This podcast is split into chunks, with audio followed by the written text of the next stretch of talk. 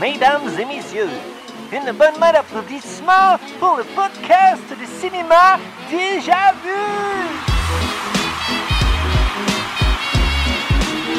Hey, salut tout le monde et bienvenue à un autre épisode du podcast de cinéma Déjà Vu. Aujourd'hui, c'est l'épisode 58. Puis, euh, tes choix à toi, Simon. Yes. Tu veux-tu euh, nous dire comment tu vas en premier lieu avant de nous dire tes, tes choix, c'était quoi? Eh, moi, ça va toujours bien. Non, pour vrai, euh, la morale est là.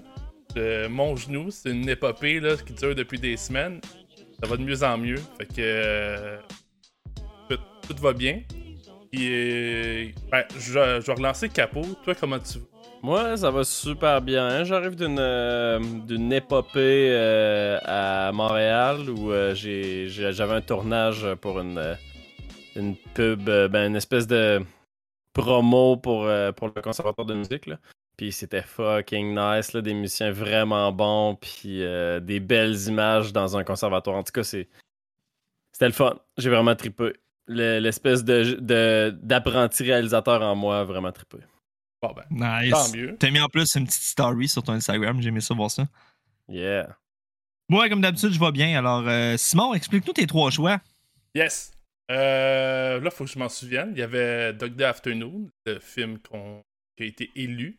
Il y avait Chinatown de Polanski. Puis le troisième, c'était The French Connection, que est le nom du réalisateur, malheureusement, parce que je suis jamais prêt. Euh, euh, dans le fond, ces trois films-là, c'est euh, des gros films des années 70. Puis, tu sais, je l'ai plugué un peu depuis, euh, ben, depuis que je fais des podcasts avec vous, mais surtout aussi depuis euh, 2022. Fait que depuis le début de l'année, je, je- dire redécouvre, je découvre le cinéma des années 70 parce que j'ai vu quelques films, mais je me, je me suis rendu compte à un moment donné que c'était une décennie que j'avais connaissais pas trop. Puis pourtant, il y a, des, il y a beaucoup de, de gros et grands films dans ces décennies-là. Euh, j'ai commencé en 2022 à, plus découvrir justement là, les, ces nombreux films-là. Fait que euh, les trois choix, dans le fond, c'était quelque chose qui était. C'est des films qui sont sur ma watchlist de la, la décennie 70. Puis c'est tous des films que j'ai pas encore vus. À part peut-être French Connection, j'avais commencé à l'écouter. Et, euh, à ce moment-là, là, je pouvais pas y donner toute mon attention. Fait que j'ai fait non, ce film-là, euh, il a de l'air excellent, first. Mais aussi, euh, il mérite toute mon attention. Fait que euh, j'ai jamais poursuivi l'écoute. Fait que je le considère comme un film que j'ai pas euh, déjà vu. Fait que. Oh! On, fait, on fait ça, on réagit à chaque fois qu'on dit déjà vu, mais ça arrive quand même souvent.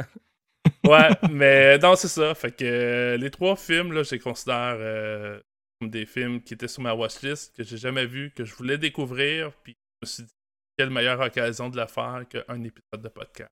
Alors, moi, j'espérais euh, secrètement que. euh, ben, pas si secrètement que ça, là, finalement, que Chinatown gagne. euh, J'aime vraiment beaucoup les œuvres de Polanski. Puis Chinatown, ça fait vraiment longtemps qu'il est dans ma watchlist. Euh, bon, malheureusement, c'est pas lui qui a gagné, mais, mais quand même, Dog Day Afternoon, c'est une, découverte pour moi. C'est Lumet, c'est un réalisateur que j'ai découvert avec toi, Angry puis euh, j'avais, je tripais déjà beaucoup sur ce qu'il faisait. Euh, fait que j'étais curieux de voir un autre film de, de Lumet, puis finalement, pas déçu. Pour faire du pouce sur le réalisateur, euh, c'est lui qui a fait Serpico en 73, qui est juste avant, avec aussi Al Pacino. Puis ça, c'est un poster que j'ai vu régulièrement dans ma vie, Al Pacino avec la barbe. J'ai toujours voulu le voir, puis je sais pas pourquoi j'ai repoussé ça euh, à l'infini. Je l'ai toujours pas vu à l'heure actuelle. Puis je connaissais pas l'existence de Dog Day Afternoon. Je sais pas pourquoi. Peut-être que le poster, je l'ai déjà vu passer, puis il m'est pas allumé parce qu'on va se le dire, il est quand même pas très hot, le poster. Euh, bref, fait que tu, tu, tu m'as comme plongé dedans, moi et tout. C'est c'est une partie du cinéma que j'ai passé à côté, puis là, j'ai- j'ai j'ai- j'ai le goût là, de tomber dedans, man. C'est sûr que cette semaine, tu vas voir popper sur mon de box Serpico à cause de Dog Day Afternoon, puis garde, on va tomber direct dedans. Dog- Avez-vous avez-vous fini? On peut parler de Dog Day Afternoon? Euh, je viens d'aller checker le, hum, le poster, puis ouais, moi tout, je l'ai déjà vu une couple de fois, ce poster-là. euh. Ouais, mais c'est comme un gros plan de la, de la face de Ouais. Pacino, mais avec une barbe et tout. Puis, hey, juste Ouais. une dernière chose avant de tomber, appréciation. Euh, c'est un petit détail, mais les deux films sont basés sur des euh, faits vécus. Ah ouais? Il y a vraiment Yep. un. euh, là, tu sais, il y a une intrigue de police corrompue là, avec euh, Serpico. Mais il a vraiment existé, ce, policier qui incarne euh, Al Pacino. Puis Cool. Ça- le film qu'on en vient de Dog Afternoon, c'est aussi une histoire vraie. Le braquage, Mhm. ça vraiment, c'est vraiment arrivé. Ben, ça, écoute, on va en parler, là. Ouais. Euh, mais Serpico, le, le poster que j'ai vu souvent, là, je sais où ce que je l'ai vu euh, principalement, c'est dans la chambre de John Travolta, dans Saturday Night Fever. Il y a, il y a- il y a ce poster-là. Il y a, il y a Serpico, puis Rocky aussi. Je m'en souviens très bien. J'ai la, la- sa chambre en tête. Fait que, OK, on tombe dans Dog Day Afternoon. Euh, petite appréciation générale. J'ai goût de commencer euh, par toi, Capot. Yeah! hum, à un moment donné, il va falloir commencer par toi. Ben, j'ai commencé par moi la dernière fois. Ouais, commence? Tu, tu veux que je Ben, commence? Ouais, vas-y donc. OK. J'ai fucking adoré mon écoute. J'étais dedans, mon gars. là. J'ai écouté le film avec des écouteurs. Il faisait noir. J'étais là sur place à New York avec eux. J'étais à fond dans le film jusqu'à la dernière minute. puis C'est pas une farce. Le dernier 30 secondes, j'étais encore sur le edge de mon seat. Le film, c'est un masterpiece qui traverse le temps. J'ai pas grand chose à dire d'autre à part que je l'ai vraiment, vraiment, vraiment aimé. J'ai aimé l'histoire, j'ai aimé l'acting, j'ai aimé euh, me renseigner un peu. Pas trop parce que je vais me garder des surprises. Je me suis dit que probablement vous allez m'apprendre de quoi, c'est le fun, mais j'aime que ce soit vrai. J'aime la façon que c'est fait. J'aime tout. Je trouve que c'est vraiment un, un monument du cinéma. Puis tout le monde qui l'ont pas vu se doivent de le voir. Euh, il est facilement trouvable en location partout.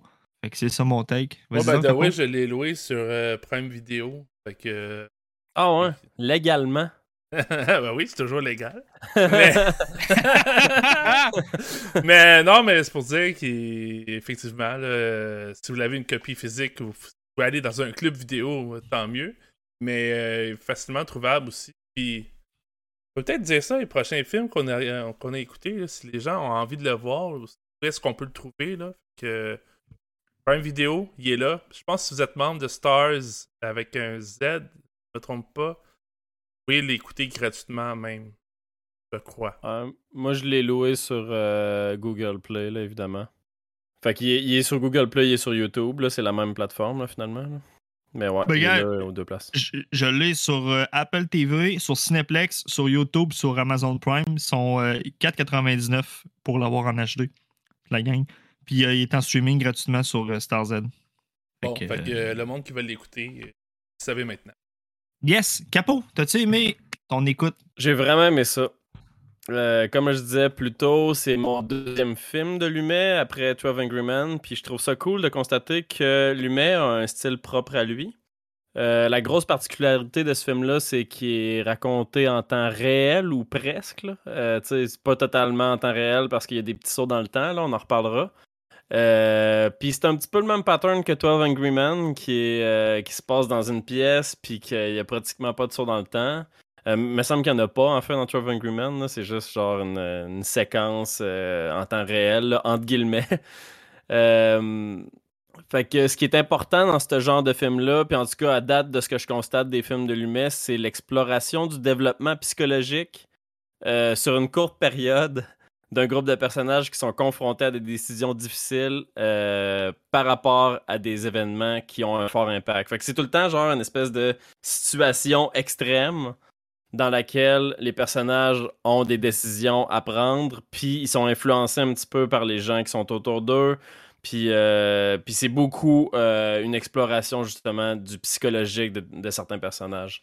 Euh, puis c'est vraiment intéressant parce qu'on voit vraiment pas ça souvent au cinéma, là, sous cette forme-là. là. Je trouve que c'est particulier, puis c'est ce qui fait que ce, film-là est, unique. Ou du moins, les films de Lumet ont un aspect unique. Euh, fait que j'aime énormément la réalisation du film, puis euh, même s'il est un peu standard au niveau technique, il n'y a rien qui m'a vraiment surpris, impressionné. Je pense pas qu'on va passer beaucoup de temps à parler de l'aspect technique aujourd'hui. Euh, c'est un bon exemple pour moi que la narration, ben, en tout cas pour moi, passe avant tout. Fait que finalement, c'est un film à voir.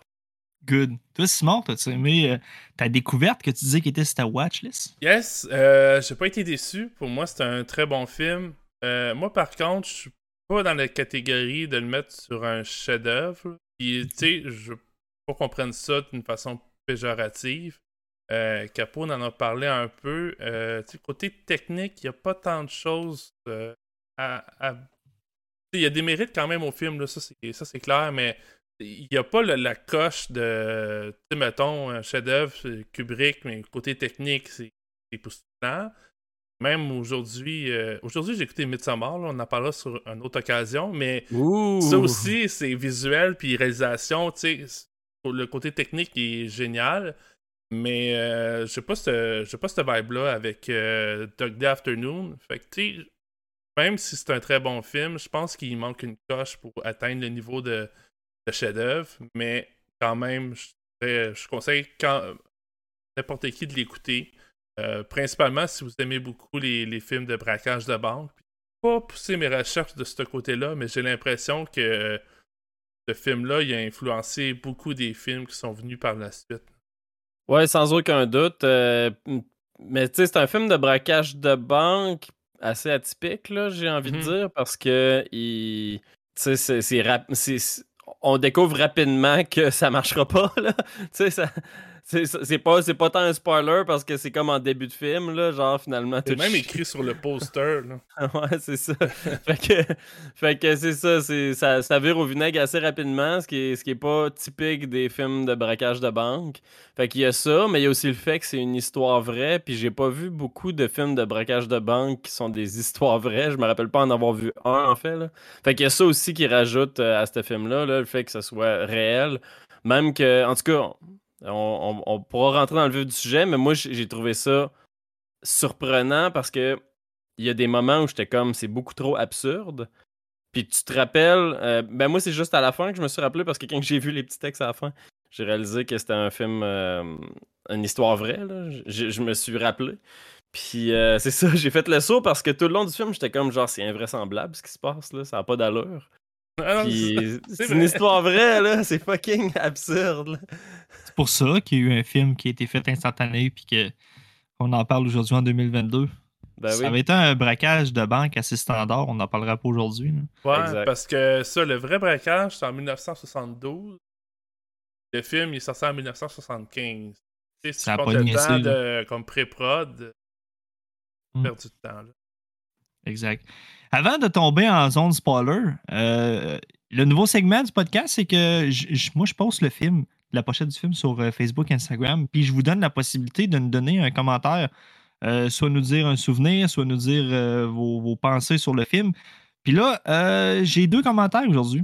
On a Micmo qui nous écrit l'un des films imposés par mon père, du genre tu aimes les films? Tu dois écouter Un après-midi de chien si tu veux que j'en loue deux autres. Je l'ai écouté et c'est devenu un classique instantanément pour moi. Merci, papa. C'est cool, ça, des souvenirs comme ça. Euh, c'est-tu vraiment le titre en français, euh, Un après-midi de chien, ouais. Un après-midi de chien. c'est comme. C'est une traduction mot pour mot, là. ouais. Euh, on a Joe Wow aussi qui nous écrit Salut les mecs! Dog Day Afternoon, un film fort et fort pour moi dans mon univers de cinéphile. Encore aujourd'hui, un des meilleurs films de braquage de banque. Le casting est solide. L'attention nous tient sur le bout de notre siège du début à la fin. C'est ce que je disais tantôt. Pour moi, l'un des trois meilleurs films de Pacino. Je suis d'accord. Je me souviens encore de la première écoute à Radio-Canada dans le temps. Je vais avoir 12 ans. Je suis resté sur le cul. Un film absolument à voir dans le parcours de n'importe quel cinéphile. Bon show, les chums. Euh, je pense qu'on est tous d'accord avec ça. Avant qu'on tombe dans un spoiler, si vous ne l'avez pas écouté, s'il vous plaît, faites-vous une fleur, écoutez-le parce que c'est une histoire. C'est une histoire vraie, puis c'est une histoire qui se raconte du début à la fin. Euh, il faut que tu vives. Si on dit des punchs aujourd'hui, tu écoutes ça en avance, ça risque de gâcher ton écoute. Déjà, la fin, même si tu peux penser euh, que ce qui va arriver, euh, c'est quand même surprenant, puis ça vaut la peine. Pour vrai, de vivre le film. une autre affaire aussi par rapport à. C'est Joe, le commentaire de Joe que tu viens de lire? Oui. Ouais, euh, c'est ça qui dit euh, que c'est un des meilleurs films d'Al Pacino. Ben, je me récemment sur une conversation entre nous autres, j'ai dit que j'étais pas un grand fan de, de Al Pacino. Là. Puis, oh, ça a changé. Ben non, ça n'a pas changé. Ah. Par contre, je l'ai adoré dans ce film-là. sincèrement, pour moi, c'était son meilleur film. Le, le, film où Al Pacino a le meilleur jeu d'acteur. Euh, jusqu'à présent, de ce que j'ai vu, c'est celui-là. c'est mon top one. Je l'ai trouvé vraiment excellent dans son rôle. T'es dû pour revoir The Godfather. Ah, je suis euh, Jack et dû. mais ouais, je suis dû pour avoir The Godfather, effectivement, là, mais, euh, mais en tout cas, je me rappelle pas avoir été marqué par son acting en particulier. là. Je trouve que c'est ça, il y a plein de subtilités dans son jeu, dans ce film-là, là, dans Dog Day Afternoon, c'est fou raide, là. Il est comme stressé, mais au-dessus de ses affaires, puis il réagit, tu sais. Comme je disais tantôt, là, Lumet, c'est beaucoup d'une exploration psychologique des personnages, puis euh, je pense que Al Pacino est embarqué dans cette vibe-là là, à fond, là, puis ça, ça, marche 100%. là. Mhm. Donc, on tombe dans un spoiler. Fait qu'à partir de là, on fait pas attention à ce qu'on dit. C'est votre problème si vous continuez à nous écouter. Euh, je veux faire du pouce euh, sur Godfather qu'on venait de parler. l'acteur principal, ben pas l'acteur, le gars principal, John Wachowicz. On peut-tu l'appeler dire- Sonny? Tu veux dire le- la personne qui, qui l'a vécu euh, in real life, là.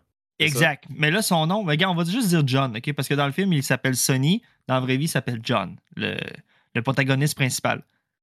Euh, John, euh, apparemment que le matin qu'il était faire son braquage, j'ai écouté Godfather. J'ai lu ça quelque part. Puis je trouve ça quand même fou parce que, Chris, t'écoutes, t'écoutes Godfather Al Pacino. Trois ans après, il- Al Pacino joue, joue toi, genre. C'est quand même cool. hein. ouais, quand même, quand même cool. Mais c'est vrai. Mais le pire, c'est que je sais pas s'il est encore vivant, ce gars-là. Mais, Tu peut-être pas, mais il a fait 20 ans de prison, si je me trompe pas. Puis, euh, c'est ça qu'ils disent à la fin du film. Là. Il y avait 20 ans de prison sans euh, possibilité Non. de liberté conditionnelle. Euh, euh, Fait qu'il a peut-être continué, il est peut-être resté en prison jusqu'à la fin de ses jours, mais euh, ce gars-là, il a quand même vécu, puis il était vivant, tu sais, quand euh, le film est sorti. Là. Ben oui, parce qu'il est décédé juste en 2006. Puis il a, il a vu le film, hein, moi j'avais lu aussi qu'il avait bien aimé la prestation de Al Pacino. Ben, ça a bien de l'allure. Je veux dire, moi, elle était bonne, sa prestation à Al Pacino. Un là. des meilleurs rôles d'Al Pacino. Ouais, t'es un peu déçu. Ouais, c'est ça. All good, fait que. euh, Qui, mais, veut euh, commencer? mais pour, euh, mettons, tu sais, moi puis Joël, on l'a dit là, que c'était un de nos. euh, ben, en tout cas, Joël il a réagi aux commentaires de Joe puis il a dit qu'il était quand même d'accord pour dire que c'était un de ses meilleurs rôles. Toi, Simon, t'en penses quoi? À Al Pacino, là? Honnêtement, là, je l'ai déjà dit, je, je vais le répéter. J'ai jamais vu de Godfather. De Godfather, puis. Euh, euh, Qu'est-ce que tu fais dans Qu'est-ce que tu fais dans Team Déjà Vu? Non, non, moi je. Moi, je suis bien chill avec ça. podcast, ça va commencer avec Jen. Simon il, Simon, il a écouté Parasite il y a quelques semaines. Il vient d'écouter Midsommar. C'est chill, là. Prends ton temps. Puis, tu sais, Godfather, c'est pas le meilleur film au monde, là. Ben, c'est parce que, tu sais, ça, je découvre, puis entre-temps, tu sais, mettons Midsommar, ça fait longtemps. euh, Alors, on parlera une autre fois, parce que j'ai pas à dire là-dessus. De marier, peut-être pas ça, mais. mais, euh, tu sais, ça, c'est des gros films qui ont sorti dernièrement, fait que, euh, tu sais, tu sais, des vieux nanars des années 80-90, des action flicks, là, moi, c'est. Les films d'Elvis aussi? Ouais, ça, par exemple. Je vais pouvoir tellement écouter de meilleurs films quand ça va être fini. Mais. Non, mais l'histoire, c'est que j'écoute un peu. euh, choses variées. Là. Des fois, c'est des gros classiques hollywoodiens. Des fois, ben. Cinéma coréen, euh, capot, là. Influence, veux, veux pas. C'est. euh, Qu'est-ce que j'ai écouté dernièrement? Memories of a Murder. Ouais. Memories of Murders? Ah, mais là, il va falloir que t'ailles plus loin que Bong Joon-ho, par contre, là. Ah, mais tu sais, tranquillement. là, je- mais t'as écouté Old Boy aussi il y a pas si longtemps que ça. Puis ça, c'est bon, là. Hey, c'est ça le 5 que j'ai donné sur Letterboxd. Ben, c'est ça, là. Fait que, tu sais, tu vas commencer à comprendre que le cinéma coréen, c'est bon. Ouais, fait que morale de l'histoire? Godfather, c'est encore là, mais en même temps, je veux. Tu sais, dans ma tête, c'est une grande épopée cinématographique, mais euh, si je l'écoute, ça sera peut-être plus une grande épopée. Fait que, il- des fois, il y a des trucs que. Il y a comme un, truc légendaire autour de. Ça peut être un film ou un album ou whatever, puis. Le moins. Tu sais, si tu l'écoutes pas, si tu le regardes pas, si tu ça reste tout le temps légendaire. Fait que des fois, euh, je sais pas, je me garde une gêne, puis je veux pas partir avec l'idée, hey, je vais écouter Godfather, c'est le meilleur film au monde, puis je vais faire comme, ouais, finalement. Hey, regarde, pour finir Godfather, là, fais-toi une fleur, man, écoute-la en 4K. T'as, une méchante grosse TV 4K, j'ai vu chez vous, là. Euh, ça vaut à peine. Cette année, il est sorti le Blu-ray, puis j'ai checké les comparaisons. Même moi, comme mon beau-frère l'a acheté, puis j'ai fait un screen test chez eux. Il est sharp à l'os. faut C'est vraiment vrai. que tu écoutes Godfather en 4K. C'est vrai, Simon une grosse j'ai- TV 4K, puis son adresse, c'est le. Ah, mais je suis allé au Ciné Bazar samedi dernier, je me suis acheté un DVD de King Kong 1933. sais qu'on parlait de choses variées. Peut-être Mais, écouté euh, ça avant. Fait que. Mais euh, je, veux, je veux juste continuer un petit peu sur The Godfather. Là, on a parlé récemment euh, de, de, du phénomène d'overhype. là. Puis, tu sais, j'ai l'impression que The Godfather, il est beaucoup trop overhypé là, dans, dans, dans le monde du cinéma en général. là. Puis, tu sais, c'est pas un mauvais film. Là, puis, il faut que je le réécoute aussi là, avant de le, de le- de le juger à ce point-là. là. Moi, j'ai pas tant trippé à ma première écoute parce que je feel que j'ai été overhypé. Puis il y a des films de même que ça passe pas quand tu te fais overhyper. Puis il y a des films comme par exemple Citizen Kane, qui est considéré comme un des meilleurs films de l'histoire du cinéma. euh, que je, me suis fait overhyper, puis je l'ai écouté, puis je l'ai aimé pareil. Euh, c'est là que tu vois que le film est vraiment bon. Alors que The Godfather, je pense que si, si tu l'effet overhype, tu vas peut-être moins triper dessus. Ah, mais pour bifurquer puis revenir sur notre sujet. Attends, euh, je veux finir Godfather. J'ai une brillante idée. On repart la, on repart la roue euh, des votes à, à nous, puis je vais le mettre dans mes choix, man. Comme ça, C'est vous bon. allez ok, être pognés ben, pour l'écouter. euh, pour un épisode, ça, me dérange pas. Au pire, je vais le détruire dans ta face. Moi, Ah, j'espère qu'il y a personne qui va voter pour. Non, Non, mais ça, pour revenir sur Dog Day Afternoon, euh, parce que je, pense que je vous l'ai déjà expliqué comment je fonctionnais quand j'écoute des films pour le podcast, mais pour le monde qui écoute, euh, je l'écoute sans trop. euh, je regarde pas des reviews, des. souvent, je fais de la recherche, mais tout le temps après mon écoute, parce que je veux garder mon, mon écoute la, la plus. euh, je vais mettre ça en guillemets, le vierge possible. Dans le sens que je veux pas que. Ah, j'ai lu que telle affaire c'était bon, fait que c'est ça, juste ça que je regarde dans le film. Mais quand je retourne voir des, des reviews après, des fois il y a des trucs que j'ai vus, j'étais comme Ah, mais tu sais, je trouvais que la caméra était bonne. Ah, ok, mais c'est ça, telle affaire. euh, des fois, je découvre que c'est Roger Deakins qui est en arrière. Puis je suis comme, ah, ok, mais finalement, c'est comme ça que j'ai j'ai appris que Roger Deakins c'était mon idole parce que il y a beaucoup de films côté technique qui me plaisaient beaucoup. C'était lui. Mais Ouais, c'est ça quand tu tombes par hasard plusieurs fois sur, euh, je sais pas, un, un film que t'es comme, hein, la cinématographie est donc bien belle, puis c'est tout le temps le même gars, là, tu fais comme, ah, ok, c'est Ouais. ça, c'est ce gars-là. ouais. Mais euh, c'est ça, après mon écoute de Dog Afternoon, que j'avais Ouais, déjà très ça. bien Je suis en train de me dire, euh, imagine, t'es un auditeur, t'es 25 minutes dans l'épisode. Ils vont se parler Godfather, depuis tout à l'heure, faut-tu en parler de film? Mais j'y arrive. Non, ce que je veux dire, c'est que les reviews sur Letterboxd, puis même sur IMDb, là, y a-tu 10 sur 10 euh, pas mal? Est-ce que vous autres. Moi, je- honnêtement, là, sincèrement, puis pas rien enlevé au film, je le trouve très bon, mais pas un 10 sur 10. là. Est-ce que vous autres trouvez que. Mais là, on n'est pas rendu à donner nos notes, là, mais en effet, je trouve Non, que mais je parle pas de la note en tant que telle, là, mais tu sais, le, le- est-ce qu'il y a un phénomène un peu over, over, overhype, overrate avec euh, Dog Afternoon ou selon vous, ça vaut pleinement quelqu'un qui dit Hey, ce film-là, 10 sur 10, 5 étoiles avec le cœur, tout?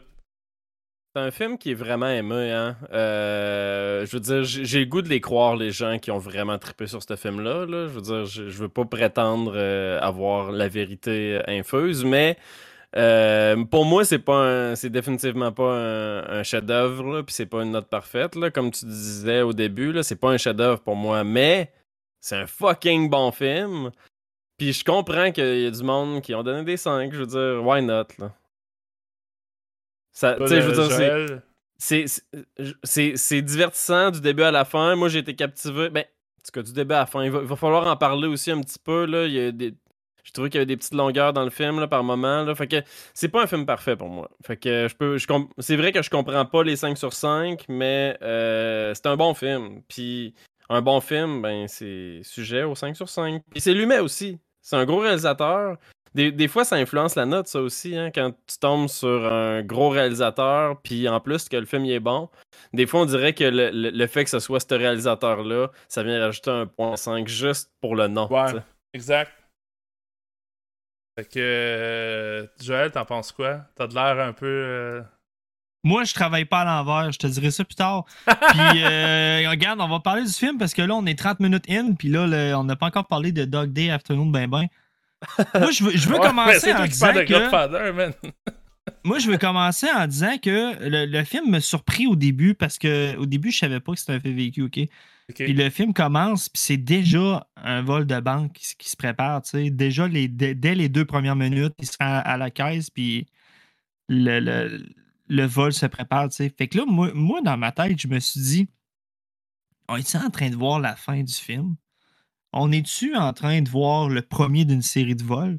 Tu sais, on en a vu un puis d'autres des films de vol de banque quand même. C'est toujours formaté à peu près de la même chose. Mais là, c'est pas ça qu'on a eu, man. On a eu un, vol. Le vol, il commence avec ça. C'est supposé durer 10 minutes dans, dans la vraie vie. Finalement, ça dure, je sais plus combien d'heures, genre 12 heures.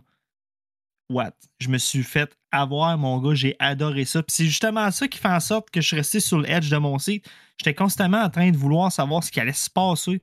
Puis je pense que tout le monde qui a mis un 10 sur 10, c'est- c'est- ils, ont, mordu à l'hameçon autant que moi. Là. Le film est tellement captivant, tellement réussi. L'acting, je l'ai dit, je l'ai dit au début dans mon appréciation, tout est fucking là, man.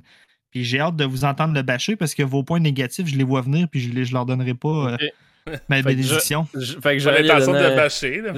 J'allais donner un 5 sur 5. Fait que. euh, Mais euh, c'est vrai que quand ça start, moi aussi, j'ai été surpris. Là, tu sais, je veux dire, on sait que c'est un braquage de banque. Fait que j'embarque dans le film, puis je me dis, ils vont passer au moins 30 minutes, une heure à préparer le vol de banque, là, parce que c'est un film de deux heures. Je me disais qu'il allait avoir une préparation avant toute chose, qu'il allait avoir du recrutement de gens, comme dans tout bon film de, de braquage de banque. Puis finalement, non, c'est quand le film commence, le braquage est déjà prêt. Ils sont déjà rendus à l'exécution. Puis ça, c'est surprenant, effectivement. Ça, je suis d'accord avec toi. Là, c'est tu t'embarques dans le film puis tu te demandes s'ils vont en faire d'autres ou tu te demandes si, euh, je sais pas, ça va rater, ils vont, ils vont avoir une espèce de saut dans le temps de 10 ans de prison, puis ils vont en refaire un plus tard, tu sais. Mais euh, non, ça arrive vite, puis finalement, c'est juste ça, c'est le braquage de banque qui commence au début du film, puis ça dure deux heures. Voilà. Ça, le montage du début, moi, je l'ai vraiment apprécié. Là, avec la, je pense que c'est la seule chanson dans le film. C'est une tune de. chanson de Elton John, d'ailleurs. Puis, euh, tu sais que t'as comme des, images qui s'enchaînent de, la ville de New York, si je me trompe pas. Puis, moi, c'est une des choses pourquoi j'aime beaucoup le cinéma des années 70. J'aime le vibe, puis c'est peut-être aussi les grains de l'image de l'époque qui contribuent à ça. Mais, tu sais, comme New York, à un moment donné, tu vois. euh, il y a une shot que c'est comme des éboueurs qui ramassent des vidanges, puis ça a l'air sale. Tu sais, vous savez que j'aime beaucoup Joker, mais il y a ce côté-là aussi qui est dans Joker que je retrouve beaucoup dans le cinéma des années 70-80 quand Joker, ça se passe dans ces années-là, là, je sais pas, mais il y a un côté, euh, je sais pas, il y a une authenticité de la ville, puis les choses sont moins lisses et polies qu'aujourd'hui, j'ai l'impression. Quand t'arrives sur le char des cambrioleurs, tu sais, pas que c'est eux autres dans le fond. Et le film part, puis il rentre dans la banque, comme vous dites, puis moi j'aime beaucoup le, le côté... euh, c'est pas un- c'est pas une comédie ce film là mais il y a des, des moments cocasses quand même à travers toute la bonne partie du film là peut-être par la fin il y en a un peu moins là mais comme Al Pacino son personnage rentre dans la banque puis il essaye de sortir son euh, son arme un peu comme le Terminator dans T2 là mais il, sent- il se pointe dedans puis euh, le gun Ben, il pointe après la ficelle puis il se malade. avec la boîte fait que C'est malade au début à quel point il y a des. Tu vois qu'ils sont maladroits, là, puis euh, tout chie, genre. il, est comme, il est pas capable de gérer la situation dès que ça commence. Fait que tu comprends pourquoi ça chie un peu. là, parce Ouais, qu'il le troisième est gars genre- qui dit juste Eh, je suis pas capable finalement faut que je m'en aille C'est ça, il y a rien qui marche. Fait que tu sais, oui, il y a de quoi de très comédique aussi, là. On star, là, en voyant ça, là, genre, à quel point votre fucking braquage de banque, il marche pas du tout, là. C'est incroyable. Ça, c'est jusqu'à ce qu'il découvre qu'il y a même pas d'argent dans la banque. Fait que, fait que c'est genre une espèce de dégringolade, là. C'est, ça, ça déboule, là. C'est comme, OK, le gars, il sort son gun, il est pas capable, il est accroché après le sac, ça marche pas.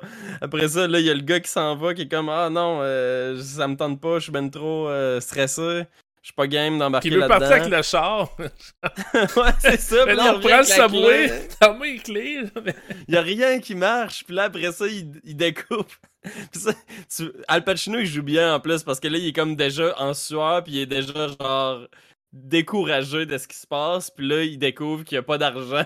puis là, c'est comme l'espèce de moment où il fait comme genre, OK, on a tout fait ça pour rien. le pire, c'est que dans ma recherche, euh, avant l'épisode, ah, j'ai vu une vidéo, puis il y avait le, réalisateur, Sidney. Euh, c'est Loumet Sidney ouais. ouais.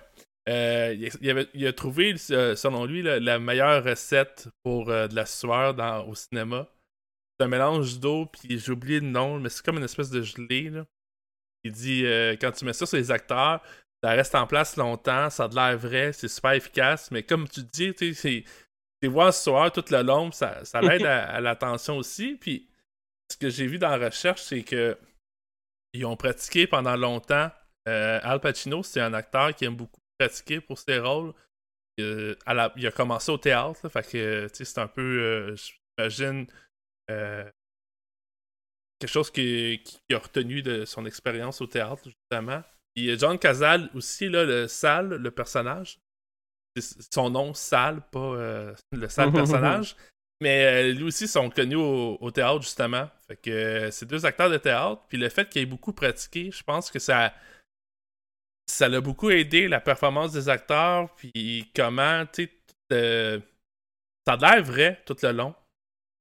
on sait que c'est une histoire vraie, mais tu regardes le film, puis justement, le fait que tout va mal, tout chie dans pour ces gars-là, puis euh, tu sais, ils sont maladroits, c'est pas des, euh, des, expérimentés, mais je trouve que euh, ils ont vraiment bien réussi. C'est rare que la performance des acteurs dans un film, c'est pas ce qui va me chercher le plus souvent. Tu je parle souvent plus de, de technique puis de réalisation, mais ce film-là, le, le, jeu des comédiens, je l'ai trouvé vraiment excellent. Puis quand tu fais des recherches, tu apprends que ont, euh, là, ça, ils, ont pratiqué, oui, mais ils ont aussi improvisé beaucoup de séquences. Fait que je sais pas si vous avez repéré les séquences qui étaient improvisées, mais euh, on peut en parler tantôt. Performance d'acteur, puis comment le film commence avec euh, un désastre, c'est. trouvé ça excellent. Ben, je pense que j'en spot une rapidement, là, quand il fait. Ah, ça doit pas être improvisé, mais en tout cas, euh, quand il, décrit la lettre là, à la fille qui doit retranscrire, là, on dirait que c'est comme, c'est comme trouvé au fur et à mesure. Là. Je sais pas si c'est ça, là, mais.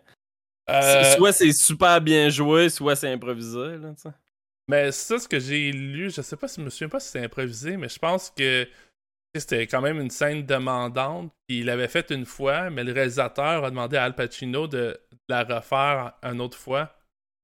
Fait que euh, je pense qu'ils étaient comme. Tu sais, ils ont commencé le, matin, la journée de tournage, puis ils étaient rendus 10 heures le soir. Fait que Al Pacino, non seulement il est fatigué, mais euh, tu sais, c'est pas sa première take. Fait que là, son delivery, il est vraiment on point parce que tu sais, il est un peu dans le même état de. Pas exactement le même état d'esprit, mais il approche un peu de l'état d'esprit de son personnage. Pour vrai, ce film-là, je, vais sûrement écouter plus de, vidéos puis de behind the scenes, là, mais c'est super intéressant le tournage de, ce film-là. Là. Non, t'as, l'air bien parti. pour genre, t'as, beaucoup de, fun facts à propos du film. Euh, c'est good. Avez-vous. Euh, tu sais, on, parlait un petit peu de, l'aspect comédique du film. Là. Moi, je trouve que le personnage de Sal euh, est drôle. J'aime vraiment son personnage. sais un genre de gars timide qui fait exactement tout ce qui se fait demander, là, un peu. Là. Puis, je sais pas, il a, a jamais l'air certain. il, a, jamais l'air heureux d'être embarqué là-dedans, là, finalement. Mais c'est normal, là. Tout chie, là. Mais, mais, par contre, il suit les ordres, puis euh, il embarque jusqu'à la fin, puis bon. Spoiler, mais on est déjà dans un spoiler, mais ça lui coûte sa vie, là. Euh, mais au début, le personnage de, Sal, Salvador, euh, il, était, il était vraiment pas le casting de, John Cazal. Je crois que c'est Cazal ou Cazali. Euh, cet acteur-là, John Cazal, il connaît Al Pacino depuis longtemps. Il a joué avec lui sur The Godfather. Mais il y a aussi, je pense que c'est son dernier film, c'est The Deer Hunter, qui est un autre gros risque à dire chef-d'œuvre des années 70. Fait que c'est quand même. Euh, il y a eu d'importants rôles. Fait que je comprends pourquoi il y a comme une espèce de. Il y a une bonne vibe autour de cet acteur-là. Puis justement, son personnage, c'était pas ça qui était supposé caster, mais finalement, sa performance est, est rentrée en pointe. Il y, a une scène qui, qui parle de cigarettes. c'est banal. Au début, tu, tu filmes, il est comme Hey, tu as dit que tu serais prêt à tuer des otages puis les, les, lancer aux policiers. là. Tu dire que moi, je suis down. après ça, il est comme Hey, tu devrais pas fumer, euh, c'est pas bon. Euh, ton corps est un temple, mais. mais c'est ça, c'est un drôle de personnage parce qu'il est comme. Il est awkward. Euh, il a l'air dangereux aussi à la fois. En tout cas, c'est un espèce de gars de, de, sociopathe un peu, on dirait, dans sa tête. Là. Puis euh, c'est ça, je, je, le trouve intéressant, je le trouve drôle tout le long du film, puis jusqu'à ce que finalement, à la fin, euh, il se fasse tirer. Puis euh, ça, c'est comme un peu une surprise aussi dans le film, parce que le, le, film est quand même ludique du début à la fin, puis là, à la fin, bang! Tu sais, une balle dans la tête, fait que ça, ça surprend. Je sais pas pour vous, trouvez-vous que ça surprend? Ben, ça se passe très vite, comme puis, tu sais, la façon que tu l'as décrit, c'est quasiment ça la scène, là. T'as pas le temps de. Tu clignes des. On n'est pas rendu à la fin. On retourne au personnage. Ben, on retourne au personnage de salle. On n'est pas chronologique, là, Non, on n'est pas chronologique, là, mais. Non, non, mais on se garde toujours les gros punchs pour la fin d'habitude. Je vais revenir à ce personnage-là, euh, le personnage de, de, de salle. L'acteur que tu as dit, John Cazell, euh, dans le film, il se fait offrir une cigarette puis il dit non, je veux pas attraper le cancer. Mais ironiquement, il est décédé du cancer des poumons trois ans après le tournage parce que c'est un gros film apparemment. Ouais. Ah ouais. Mais paix à son. Moi, il... c'est juste un personnage. Mais hey, moi, le, fun fact que j'aime après que cet acteur-là, c'est il y a une scène que Al Pacino il commençait à négocier avec les, euh, policiers, puis ils discutent entre eux, que les deux cambrioleurs sont dans leur coin, puis il est comme là, là, euh, on va s'en aller, on va demander un avion, puis on va partir. Si tu montres que tu veux comme parler une dernière fois, c'est le temps. Puis il prend comme deux secondes à penser, puis il est comme non. puis il va partir, il s'en fout. Puis après ça, Al Pacino le relance, c'est comme y a-t-il une place spéciale, t'aimerais aller, un, pays euh, que, que tu aimerais qu'on se rende. tout ce qui répond, c'est Wyoming. le Wyoming, c'est un État américain. oui, c'est ça, exact. Mais ça, c'est justement une des scènes qui a été comme un euh, dialogue qui a été improvisé on spot. Puis, tu sais, c'est random. C'est comme, c'est même pas le pays, mais le, le delivery, puis, ça rentre super bien dans le film. C'est pas qu'on dit c'est comédie. Tu sais, c'est pas une comédie, euh, Doctor Afternoon, mais il y a des moments drôles que tu ris, mais mm. ça, donne. Euh, ça humanise un peu aussi les personnages principaux que c'est quand même des braqueurs de banque, là, veux, pas. Il y a aussi, encore en lien avec euh, le personnage de Sal, là, mais aussi, je, veux faire un lien aussi avec le statement sur la censure dans les médias, là, que, ben, censure ou du moins la manipulation un petit peu de l'information dans les médias, probablement surtout dans les années 70, là. Euh, le moment où Sal est comme euh, ils ont dit que c'était deux homosexuels mais je suis pas homosexuel moi là c'est quand même drôle là le gars il veut pas genre passer pour un homosexuel à la télé genre fait que les comme, de banque c'est correct mais c'est ça exactement genre ils ont dit que, que c'était deux homosexuels c'est pas vrai ça là puis là ils s'inquiètent full de ça puis t'es comme voyons donc il y a rien là. là. C'est le dernier de mes soucis, c'est rendu là, Tu dis ça à un homosexuel, là, tu sais, qui est genre devant toi, puis qui est comme, ouais, mais c'est pas grave, on s'en fout, euh, hey, j'ai lu un fun fact qui m'intéressait. Euh, Al Pacino, il avait dit non à la base au tournage de ce film-là parce qu'il venait de finir Godfather 2, puis il était euh, épuisé. Fait que là, le réalisateur, il a fait OK, fine. Il a envoyé le, le script à Dustin Hoffman, qui est l'acteur principal de Midnight Cowboy que vous avez écouté. L'autre Pacino, il a fait Chris, c'est mon rival, je peux pas y laisser. Fait que finalement, il a accepté. Euh, finalement, il a accepté le rôle. c'est quand même cool. Ouais, ben, ça, j'avais vu un peu que, que le, réalisateur avait couru un peu après Al Pacino. Là. On le comprend, ça a l'air quand même assez exigeant, là, la pression qui, se met dans ses rôles. quand, euh, tu sais, je parlais qu'il avait pratiqué. Euh, moi, c'est parce que j'avais écouté comme une vidéo de Al Pacino qui parlait de ses, gros rôles. Puis Doctor Afternoon, évidemment, ça en faisait partie. Puis là-dedans, tu sais, il disait qu'il aime ça. il aime ça quand il peut avoir trois semaines, mais de préférence, il prendrait trois mois. Tu sais, comme pratiquer, ben rentrer dans son personnage, puis Tu sais, je veux dire, si tu pas, prends euh, trois mois pour rentrer dans ton personnage, je peux comprendre que tu as envie d'avoir un petit break en sortant de gros films là, comme Godfather. Euh, Côté-moi pas là-dessus, parce que je veux pas donner de faux chiffres, là, mais de souvenir euh, d'une entrevue qu'il avait faite pour un anniversaire de Scarface, il avait dit écoute, de souvenir, il avait dit genre six mois qu'il était réuni avec euh, son, son acteur euh, secondaire, là, qui était Manny, tu sais, le second rôle dans Scarface. Il était, il était avec pendant six mois. De souvenir, c'est six mois. C'est énorme. là. Moi, je capotais quand j'ai, quand, quand j'ai vu ça là, pour euh, développer une chimie puis que ça transparaisse à l'écran. Euh, moi, Aujourd'hui, six euh, mois, là, j'étais même pas dans, dans l'équipe de Hey, non, mais pour Mhm. vrai, c- ça se, fait, ça se fait plus, ça, là. Il n'y a plus personne qui a le temps de faire ça, là. Mais Ah. c'était, c'était à peu près ça qu'il voulait dire avec cette entrevue-là. C'était que dans le temps, il y avait des avantages à, à faire des films. C'est justement qu'il y avait plus de temps. Fait que, euh, c'est ça. Fait que je le crois. Quand tu dis qu'il prend, euh, qu'il a pratiqué énormément de temps avant son personnage, je le crois, là. C'est direct son style. Ben, le personnage, mais ils, aussi, ils ont pratiqué ensemble. Euh, tu parlais des behind the scenes, là. Le réalisateur, il est pas du genre à laisser des acteurs improviser normalement, mais j'imagine qu'il y a eu une bonne vibe avec le film puis le tournage, puis il a laissé les acteurs improviser. Fait que euh, ça donnait vraiment des, des bonnes répliques. Puis ça va être mon dernier fun fact pour le behind the scenes, mais il y a une scène que sa mère, au personnage principal, là, le, Sonny, elle arrive sur les lieux du ben, la banque en fait.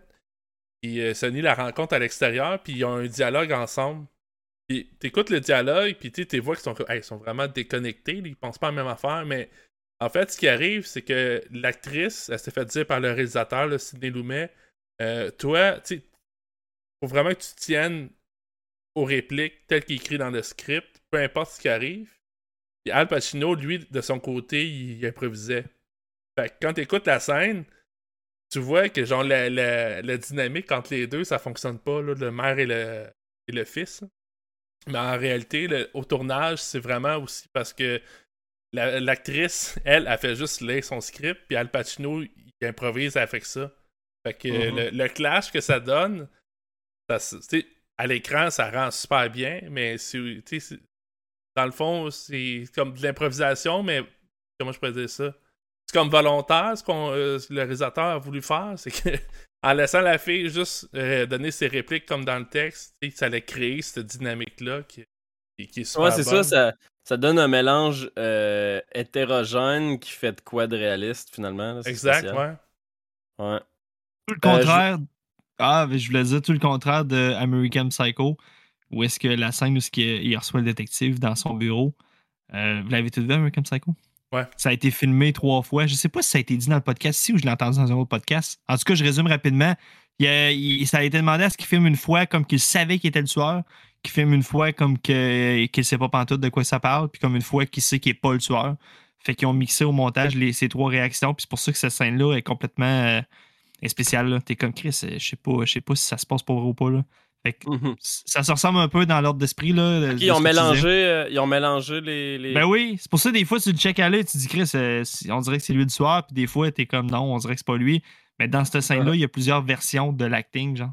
C'est vraiment bon, ça. C'est vraiment une Ben bonne oui. idée. Tu réécouteras cette scène-là, c'est quand même pertinent. Ouais, c'est nice. Euh, je veux revenir sur le. Tu sais, j'ai- mentionné rapidement un statement sur la censure dans les médias. Là. Euh, Il y, a- il y a un petit peu de ça dans le film, là, tu sais, le moment où. euh, Il se fait raccrocher parle-. Ouais, c'est ça, exactement. Parle au téléphone avec un.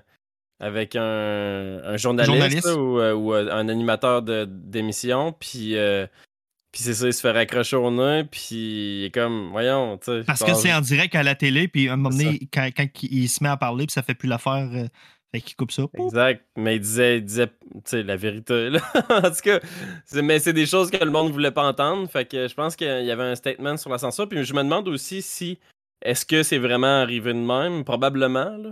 Est-ce que Sidney Lumet euh, ou euh, whatever, la personne qui, qui s'occupait du contact peut-être avec le, la, la personne réelle là, qui est jouée par Al Pacino, euh, est-ce que c'est ça? Est-ce qu'il y a eu un contact? Est-ce qu'ils ont eu des espèces d'entrevues avec le gars? Euh, Savez-vous? Euh, Je connais pas le procédé. Non, je je suis pas au courant. Là, Tu sais, euh, Joël, t'en as parlé un peu là, des trucs. euh, c'est mettons avant de te- ben avant lui son braquage mais aussi comme un peu après là que je sais qu'il a un peu surfé sur le le spotlight que le film lui a donné en quelque sorte là Ouais. mais euh, non ça je sais pas mais le- la, la scène que vous parlez avec le téléphone moi ce que peut-être moi qui, qui a mal interprété mais euh, à cause de son langage ça crée beaucoup Mais c'est ça dit leur dit. C'est- C'est c'est ça qu'il dit. Mais- Ouais, mais en 75 aussi, tu sais, c'était. Il dit ils t'ont raccroché euh, parce que, parce que tu utilisais des mauvais mots, mais je sais pas s'il avait juste dit ça pour le calmer puis rendre ça, genre, attends, c'était juste ça, là. Ouais, mais je pense que ça, le- même au niveau du langage, puis là, ça, ça tombe dans l'univers méta. Mais euh, fuck. Mais euh, c'est que, tu sais, le public aime pas ça, là, qu'un un langage ordurier.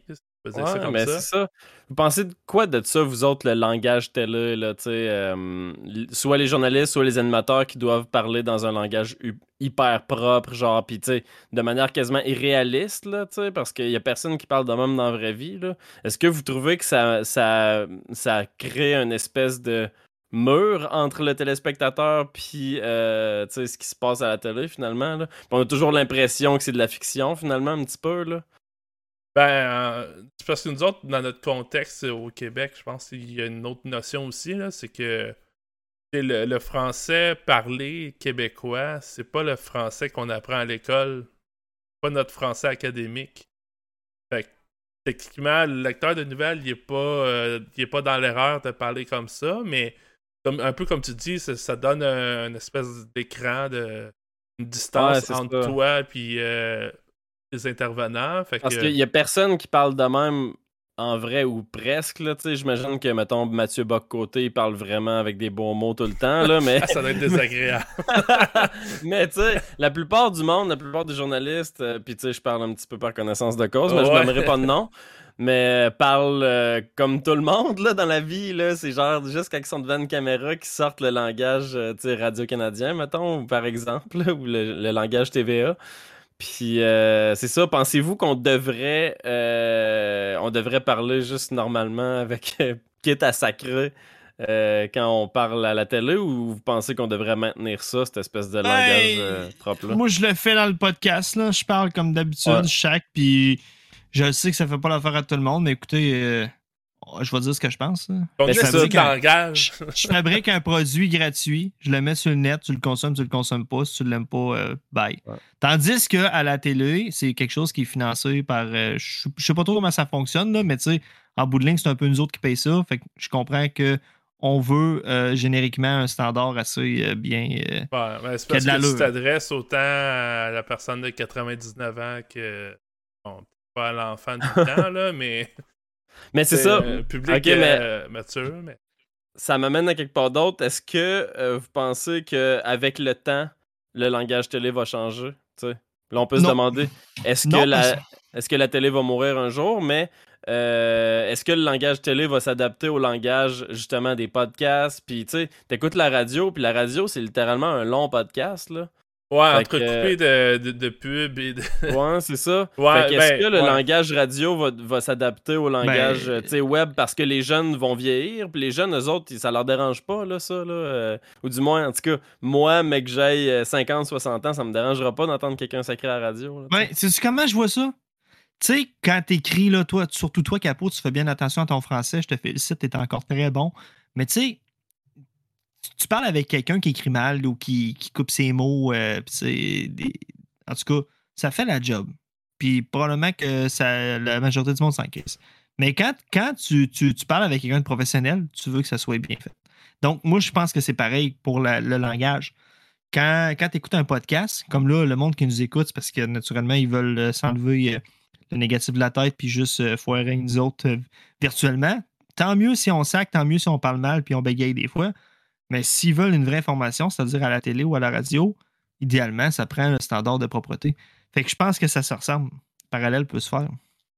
Ouais, euh, Ah, c'est un le standard standard de sanitaire. propreté, ça me fait rire. L- un standard sanitaire de, du, du Ouais. parler de non mais pour vrai euh, Je suis quand même, je suis quand même d'accord avec toi. Euh, c'est vrai que, ben en fait, ce serait weird. Je me demande si ce serait weird à cause qu'on a trop été habitué à ça. Mais c'est vrai que ce serait weird que genre, je sais pas, on parle à un expert. Euh, fait que là, toi, Calis, qu'est-ce que tu penses de Hey, ça, qu'est-ce- toi, le- Qu'est-ce que tu penses L'environnement, non mais l'environnement ça chie là, Chris.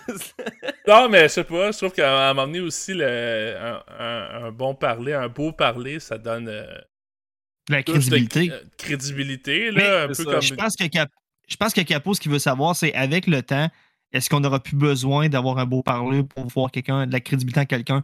Mais moi, je pense que je pense que non, on va toujours avoir besoin de ça. Mais C'est ce oui, qui, c'est mais ce qui tranche. À quel degré parce que c'est ça là, je, je dis pas genre euh, je pense pas que dans 30 ans on va sacrer à la télé là. Moi je pense par contre que dans 100 ans, on va arrêter d'utiliser un langage trop soigné à la télé là puis euh, puis changer sa voix quasiment un petit peu même là, Ouais, souvent ben, tu les écoutes là puis ils changent leur voix puis genre ils ont comme leur voix télé, c'est comme comme, non, là, tu peux me parler. dans- Tu sais, je veux dire, moi, ici, là, je parle, euh, tu sais, quand même totalement naturellement. Je suis pas obligé de sacrer euh, pour être crédible. là, tu sais. Je suis capable de parler normalement comme un humain euh, sans avoir à sacrer, puis sans avoir à utiliser des mots euh, qui ont pas d'allure, là, puis, euh, puis un, un langage trop euh, propre, là, mettons. là. Ouais, mais Tu moi, je suis un peu entre les deux. là, dans... Tu sais, la façon que je parle dans la vraie vie, c'est très semblable, mais je fais un peu plus attention à mon vocabulaire. Puis, euh, ben, sacré. tu sais, Je, les, les sacres, c'est souvent un, signe d'absence de, vocabulaire. là. Euh, dépendamment, là, si tu viens de te péter l'orteil sur le coin d'une table ou whatever, là, c'est c'est pas pareil, là, mais. Non, mais je veux dire, comme tu dis, il y a du monde qui, qui nous écoute? Fais un, un effort minimum pour euh, au moins euh, Ben oui. les, les bons termes, puis avoir euh, un vocabulaire qui.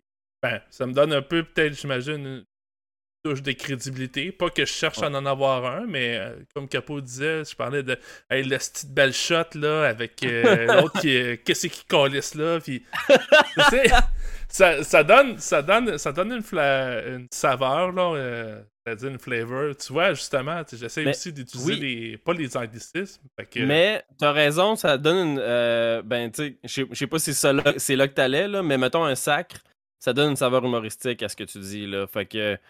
Euh, Il y a quand même une utilisation qui peut être faite de ça. J'avoue que, mettons, le bulletin de nouvelles, c'est pas toujours l'endroit propice au, euh, à l'humour. Mais je pense quand même que ça, ça a une saveur humoristique. C'est pour ça qu'on se permet, mettons, sur un podcast, de sacrer une fois de temps en temps parce que euh, ça vient rajouter à l'impact humoristique, je pense, de ce qu'on On dit. va se dire, si on avait un beat plus de télé, je suis pas sûr qu'on aurait autant des, des auditeurs. Écoute ça. Bonsoir et bienvenue au Ciné-Journal Déjà Vu. C'est ça, je pense pas. Je pense pas qu'il y aurait bien du monde qui nous écouterait. Alors, mais hey, la fois que Patrice Roy commence son bulletin de nouvelles, je bon, encore des hosties de nouvelles de merde. je... Moi, je capote. J'aime ça. J'aime, j'aime ça, mais là, euh, je, veux, je veux nous ramener à Dog Day Afternoon. Puis je trouve qu'on l'a. On y a lancé beaucoup de fleurs à ce film-là. Non, Est-ce je vais des- continuer. Non, non, je vais continuer, on va lancer des fleurs. Hey, Non, non, 5 sur attends. 5, ok? Juste des fleurs. Est-ce que est-ce qu'il y a des choses que vous avez moins aimées? Puis je lance le bal avec euh, les longueurs. Moi je trouve qu'il y a des puis tu sais je parlais de- du moment où il, il, récite une lettre euh, tu sais qui demande à la fille d'écrire là euh, pour ces, ces deux femmes finalement là une De quoi tu femme parles? Il n'y a pas de longueur là-dedans. il y a ce moment-là que j'ai trouvé un peu long parce que, je sais pas, tu sais, on n'a pas besoin de l'entendre au complet, sa lettre. Euh, Il y a ça, il y a, un- il y a certains appels téléphoniques aussi que j'étais comme, ben là, ça peut arrêter, là, tu sais, ils se parlent longtemps pour pas dire grand-chose. Euh, Êtes-vous d'accord avec ça? Moi, j'ai trouvé qu'il y avait des non, petites longueurs non, dans le non, film. non, Non, je sais que toi, Je je suis pas je d'accord pose la que- question à Simon. Parce que c'est probablement ça qui s'est passé pour vrai. Imagine-toi, t'es là, là, en ce moment. T'as lui qui gère ça comme de la merde, il fait son possible pour être professionnel. Puis t'as l'FBI en face, mais c'est même pas l'FBI rendu là encore. qui Professionnel essaie de braqueur. de- avec. Fait que tu sais, c'est sûr là, que ça s'est passé de même, qu'il y a eu des appels, puis que lui, euh, des fois, une fois sur deux, euh, il avait le goût de répondre ou que euh, j'ai le temps, j'ai pas le temps, on parle, on parle pas. C'est- de même que ça se passait. On peut pas, on peut pas. Moi, j'ai le feeling que le film nous a pas trop romancé le shit. Il nous a compressé en peu de temps une histoire de 12 heures. Moi, j'ai absolument rien vu de négatif là-dedans. J'ai pas vu de longueur, même que je trouve qu'on fait une très belle job de compression de temps. Je trouve que c'était parfait. Ça nous a donné le feeling d'être là. Moi, ça m'a donné le feeling d'être là. Puis là, euh, j'ai le film qui joue en background, puis il y a un numéro de téléphone qui commence pas par 555. C'est quand même drôle, c'est rare. On appelle-tu? Ah ouais, appelle. Non, je- Non. C'est genre appelle. Euh, mais, réponds, euh, euh, sa réponse, c'est Al Pacino.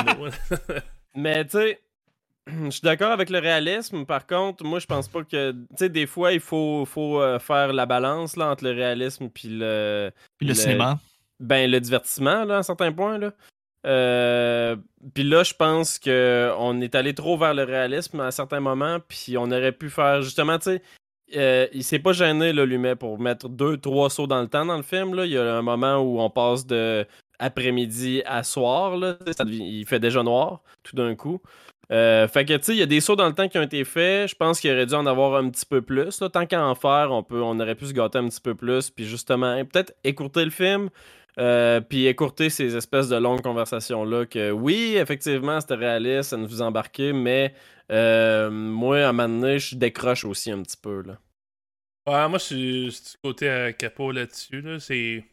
c'est pas un point que ça me dérange, mais il y a des bouts que j'étais comme.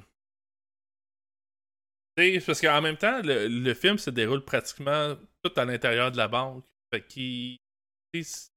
Pas que ça tourne en rond, mais. tu fais le tour rapidement des fois. Fait que. Tu sans amener de nouveaux éléments, si on prend le temps de tout euh, prendre l'appel téléphonique avec euh, sa première ou sa deuxième femme, là, euh, peu importe, mais je- comme tu dis, on a peut-être pu couper là-dedans, puis avoir un grand dialogue. Mais euh, c'est ça. Le pacing, c'est peut-être d'un point un peu moins fort du film. Mais c'est pas un niveau que c'est vraiment dérangeant. Mais moi, il y a des moments que j'étais comme.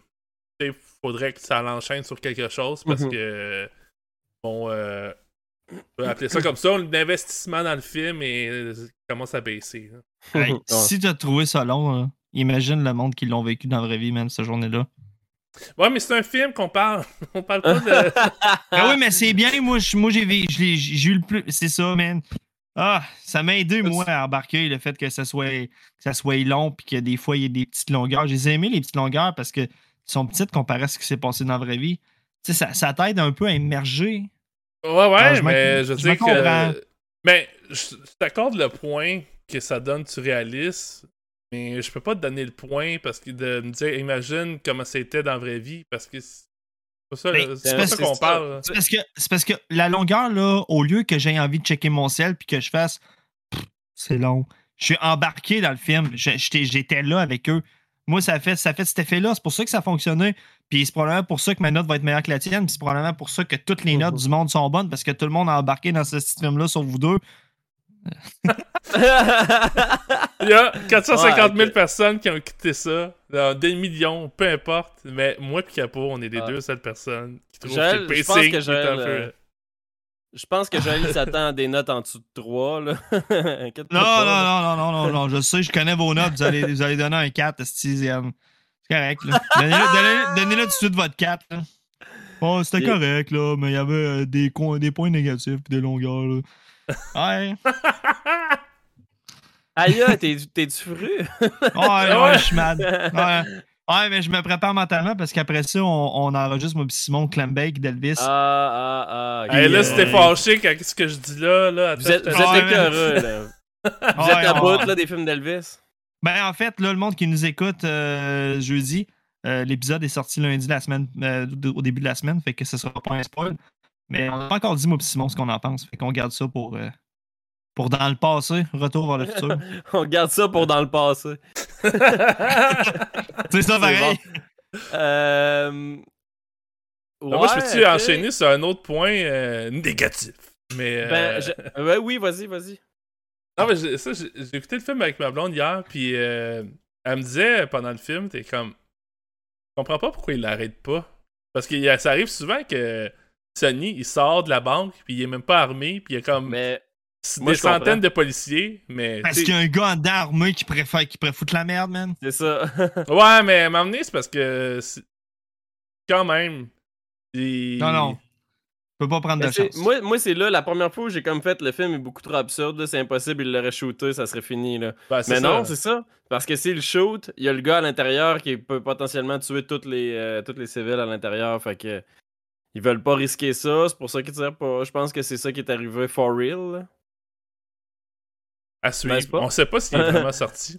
À suivre, ben, il est trop tard. Là. Non, mais dans le sens, euh, à suivre, on, on devrait faire des recherches et. euh, Oui, ben oui, ben oui, il est sorti, il y a des vidéos de ça, il y a eu un documentaire avec des images officielles. Hein. Ben ça, ça a été filmé à TV puis tout ça, puis ça existe ces images-là. On le voit qui est dans la rue là, avec son petit v-neck blanc, puis euh, il fait des simagrées un peu comme on le voit dans, avec Al Pacino. C'est vrai, c'est pas inventé. Là. Tu penses-tu qu'ils ont rajouté le petit show-off dehors qui garage des billets pis tout pour le film? Ah Par non, c'est assez vrai. Ça, Apparemment que c'est assez vrai. Ouais, non, mais ça devait pas être, euh, tu sais, comme ça. Tu sais, dans le film, c'est parce qu'il lance une poignée de billets, puis ça revole direct dans la foule, là, comme si tu pouvais lancer du papier bien loin, genre, ça marche pas, là, ça. Regarde, Même dans une journée donner. sans vent, là. Je vais te le donner. Ça, c'est mon seul point négatif que je donne au film.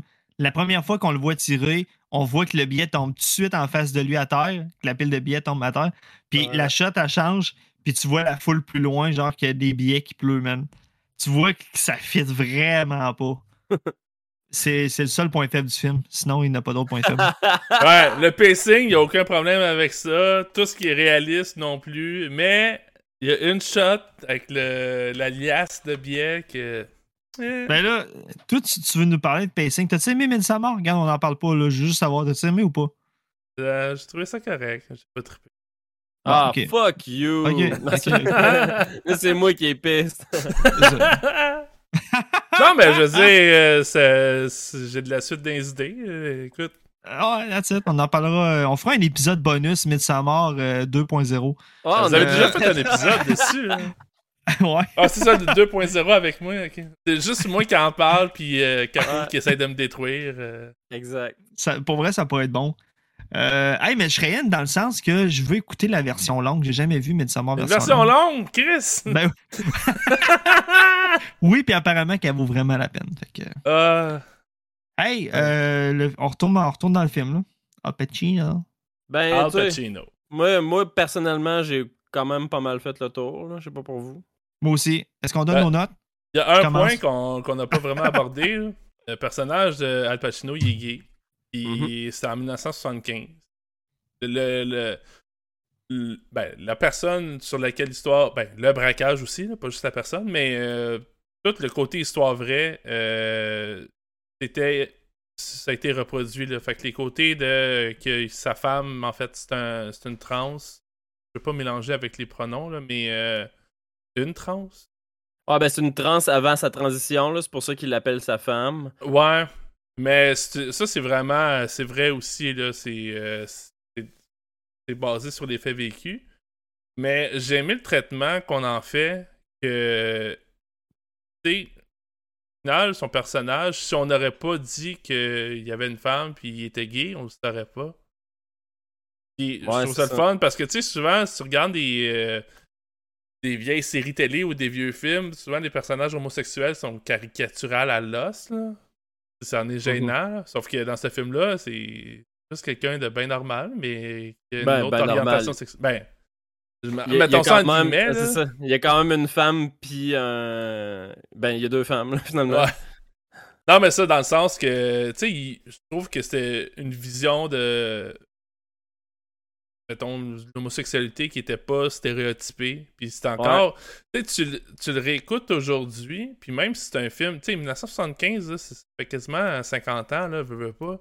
Mais, euh, tu sais, on, on dirait que c'est- moderne quasiment comme take. Ouais. Fait que, tu sais, ça me donne. C'est progressiste un peu de pour le film à cette époque-là de sortir. Puis il y a un traitement aussi qui est réservé aux personnages. Tu sais, tout le monde l'adore, ils apprennent qu'il est gay, puis là, euh, ils commencent à le bourrer. là. Exact. C'est ça, c'est là que je voulais aller. C'est que, tu le vois que le réalisateur, lui, il comprend et accepte ça.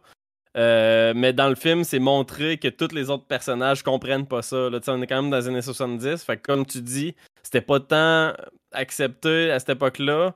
Euh, c'était pas tant bien vu, puis c'est représenté dans le film. Euh, puis je trouve ça, que- je trouve que c'est bien représenté. Là, justement, là, euh, il y a aussi la communauté trans qui, qui, qui vient le backer à un moment donné aussi. Là. Ils ont pris quand même le temps de faire, de mettre l'autre côté de la médaille. là. Mhm. Mais la réalité à cette époque-là, c'était que la plupart du monde avait un espèce de dédain pour les homosexuels, puis c'est représenté dans le film. Là. Ben ça, je voulais donner, euh, je voulais le souligner parce que trouve que c'est un bon coup du film. Qu'en même temps, c'est sûr que l'histoire vraie, c'était déjà là. C'est pas, ça n'a pas été rajouté juste pour le, film.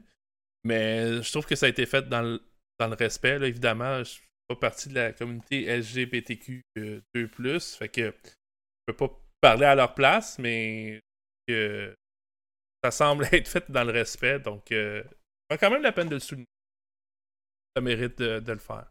Ouais, effectivement. Surtout en ce mois de euh, la fierté. euh, exact. Fait que on prend le temps de le souligner, c'est cool. Je suis content que le film euh, ait de quoi nous faire parler de ça aussi. là. C'est cool. Ben, en plus, là, on est. Nous autres, on enregistre en ce moment, on est le 1er juin. Euh, peut-être euh, le mois de même. Euh, sur 5, qui qui commence? Toi, avec ton 5. Écoute. Écoute, écoute, écoute, écoute, écoute, écoute, écoute. Moi, j'ai revisionné euh, ma façon de, de noter un film, OK? Puis euh, Capo, il trouve ça ridicule, je le sais, mais je m'en sac, ça me regarde. Je donne un point 5 pour euh, l'épreuve du temps. Puis je considère que euh, quand un film a traversé 20, tra- pff, deux générations, fait que deux décennies de 20 ans, je pense qu'un film euh, réussit à gagner son point 5. Hey, je me suis mal exprimé en tabarnak là-dessus. Ouais, j'ai rien compris. Attends, là. Je- Deux décennies de génération. Ah! Non, mais pour vrai, je donnerais plus de 5. euh, mettons, si j'écoute un film, je l'aime, puis je trouve c'est un chef-d'œuvre, je donne plus de 5. Pour avoir un 5, il faut que tu aies le fameux point Bonnie euh, d'avoir traversé l'épreuve du temps. Puis moi, je pense que 20 ans, c'est raisonnable. C'est quand même deux générations, deux décennies. Fait que ce film-là, euh, j'y aurais donné un 4.5, puis il, est- il- il est chanceux, il traverse très bien euh, l'épreuve du temps. Fait que euh, il a son point Bonnie, donc il mérite son 5. Puis euh, go fuck yourself avec vos 4. Hey, c'est le fun, ce podcast, c'est dans le respect. Puis... Mais pour vrai, ben moi je vais, je vais prendre euh, la balle au bon parce que ben 4 sur 5. Bravo Joël. Puis là j'ai comme peur que Simon ait 4 sur 5 aussi. Ah, mais c'est sûr, Euh. moi je pense que je vais enlever des points à cause du monde Ah. qui m'envoie chier parce que Ah. mes notes ne font pas leur affaire. Là. Alright, rigole. euh, très très très très bon film. J'ai été surpris. Je m'attendais vraiment pas à triper à ce point-là. Surtout que je suis assez euh, indifférent par rapport à Al Pacino. Puis là, euh, j'ai été incroyablement surpris. C'est devenu un acteur que j'estime avec ce film-là. Fait que good job, euh, Day Afternoon. Puis euh, Sidney Lumet, ben, j'ai le goût d'écouter d'autres de ses films. Parce que là, euh, déjà, là, c'est un. C'est euh, deux films que j'ai adorés, euh, que j'ai vus de Lumet. Fait que j'espère que.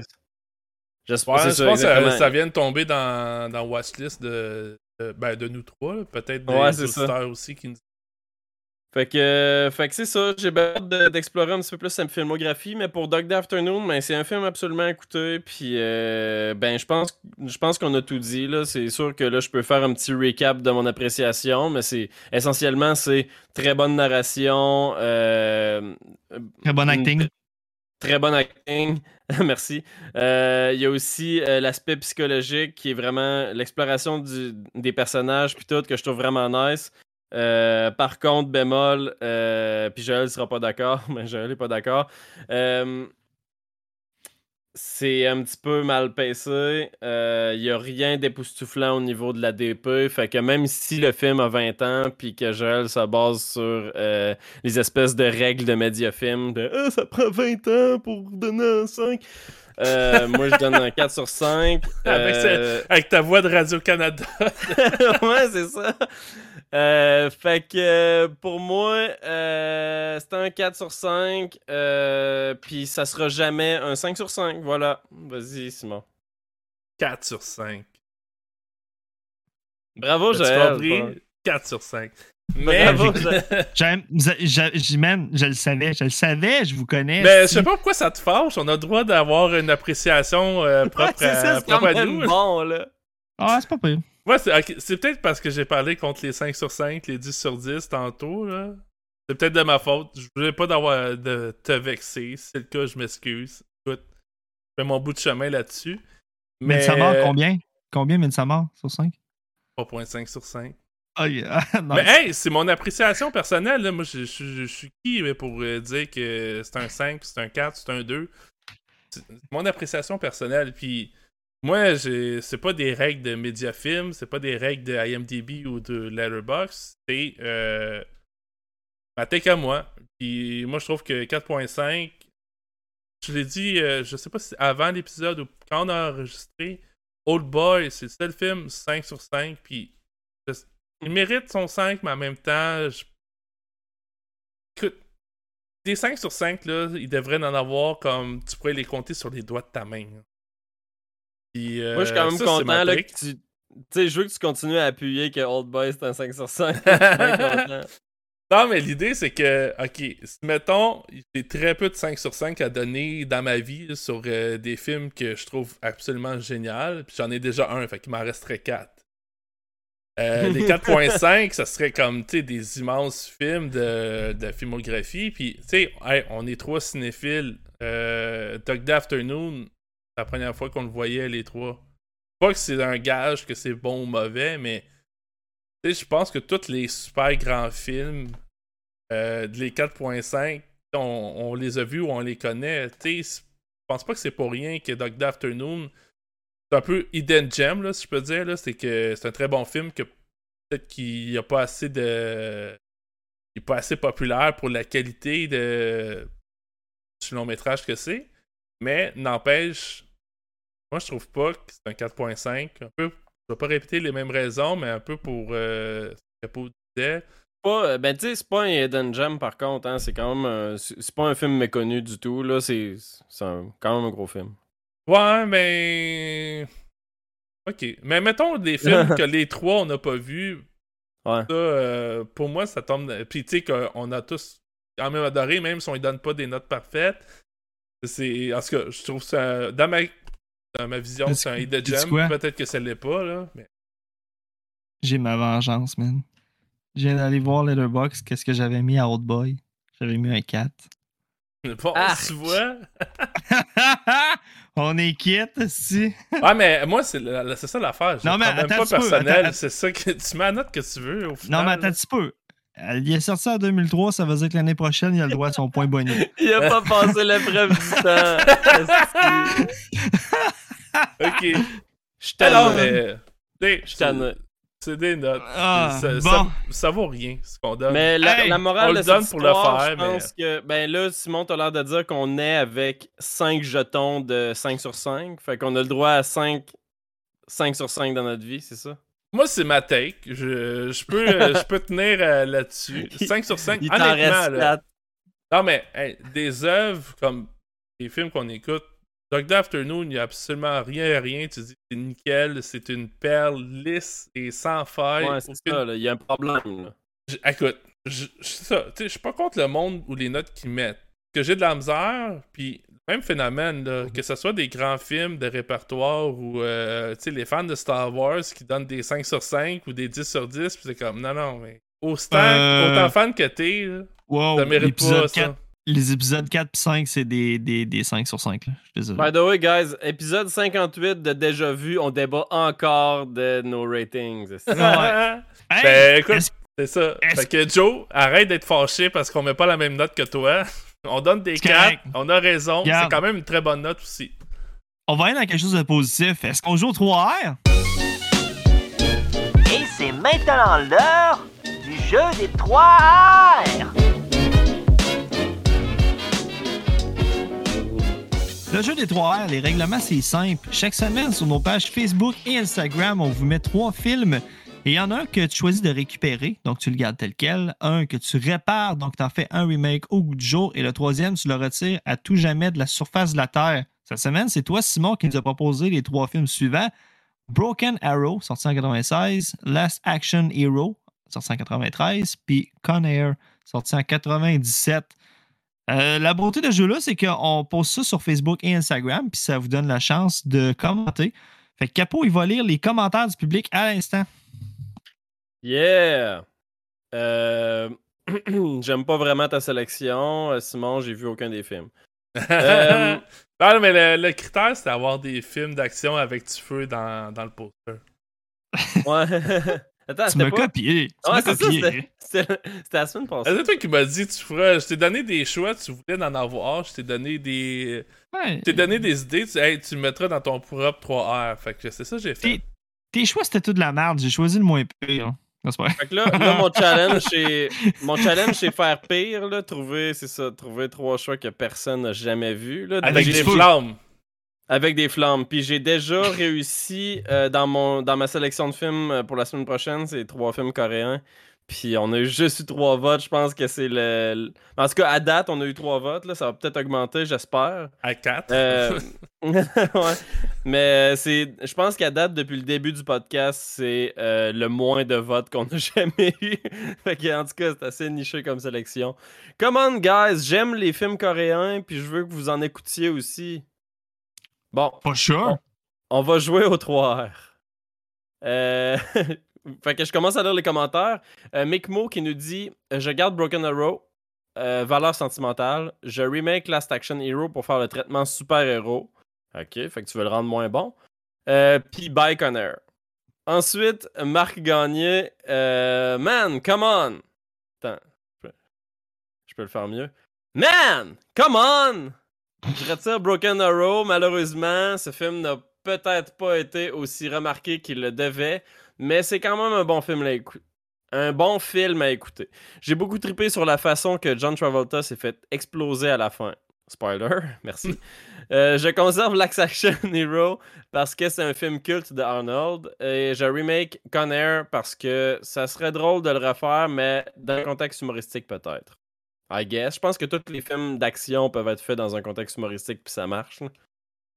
Ensuite, Jonathan Roy qui dit Salut les mecs, un beau petit 3R full testostérone. Et tous des films qui sentent les années 90.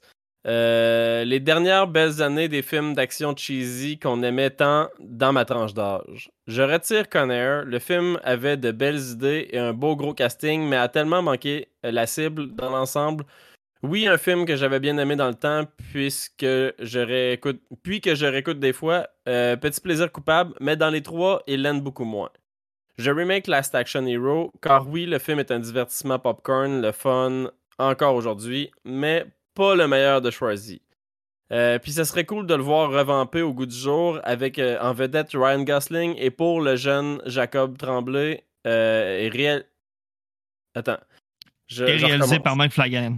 Ouais, puis réalisé par Mike Flanagan. euh, puis on appelle ça Last Trailer Hero. Donc une vibe Nice. plus horreur psychologique, mais beaucoup avec le côté fantastique et méta. Ça, j'aime vraiment, euh, j'aime vraiment ta tech, euh, Joe, là-dessus. Euh, écoute, tout est nice. Là. Mike. Flanagan. Mike Flanagan qui fait un Last Trailer Hero, c'est bon. Euh, ensuite, finalement, on regarde Broken Arrow, qui est pour moi un des films d'action des années 90 que j'ai beaucoup vu et que j'aime encore. Puis le rôle de Travolta en vilain, je l'ai adoré. Euh, puis dans les derniers rôles, le fun de Christian Slater, euh, un beau feu roulant d'action du début à la fin. Puis oui, le côté nostalgie d'un film que j'avais trippé à voir en salle. Ciao les boys. Ciao. Marc Clich qui dit Je garde Last Action Hero. C'est pas le meilleur Arnold, mais il a quand même quelques bonnes idées. Je remake Air Bagnard. C'est-tu la traduction de. en français, c'est? Air Bagnard. ouais. Ok, merci. Je retire Broken Arrow parce que tu veux faire quoi avec ta flèche brisée? Pas grand chose en effet. Alright, fait que c'est à notre tour. Qui, qui commence? Veux-tu que je commence? Moi, ça va être, fait- ça va être rapide. Vas-y. Euh, Broken Arrow. Attends un peu. Hey, Simon. Broken Arrow puis Con Air, c'est quel qui est le meilleur entre les deux, honnêtement? Euh, Con Air, man. Nicolas Cage Ok. all the way. Ok. Hey, Nicolas Cage avec une molette puis un, un tank top blanc, là. Puis John Ok. Malkovich, c'est le vilain. C'est pas débattable. Bon. Fait que mon noir, c'est ça. Broken Arrow, je le supprime, je l'ai pas vu, je m'en crisse. Conner, euh, je le garde tel quel parce que parce que je l'ai pas vu non plus, puis je veux le voir. Je me souviens, jeune, euh, tout le monde avait cette VHS-là qui traînait dans leur meuble, mais je l'ai jamais écouté. Last Action Hero. Chris, je fais un remake de ça, man. Aujourd'hui. The Rock avec Timothée Chalamet, man. The Rock, c'est l'acteur dans son film qui joue The Rock. Timothée Chalamet, c'est un fan. Il au cinéma, il, achète un, il, il reçoit un billet en or. Il tombe dans le film, il dit à The Rock Hey, mais t'es The Rock, t'es l'acteur. Puis tu dis Non, je suis pas The Rock, je suis tel personnage. Puis ça serait fou raide, man, un remake au goût du jour avec d'autres tunes. Moi, dans ce temps-là, euh, ACDC a fait partie de la soundtrack. Fait que euh, je, garderais, je garderais quelque chose de, de, de, de rock and roll pour la soundtrack.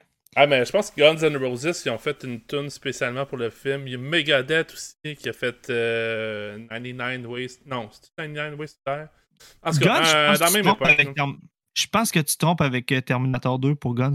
You Could Be Mine, le clip, il avait utilisé pour. euh, En tout cas, c'est euh, hard rock. Là.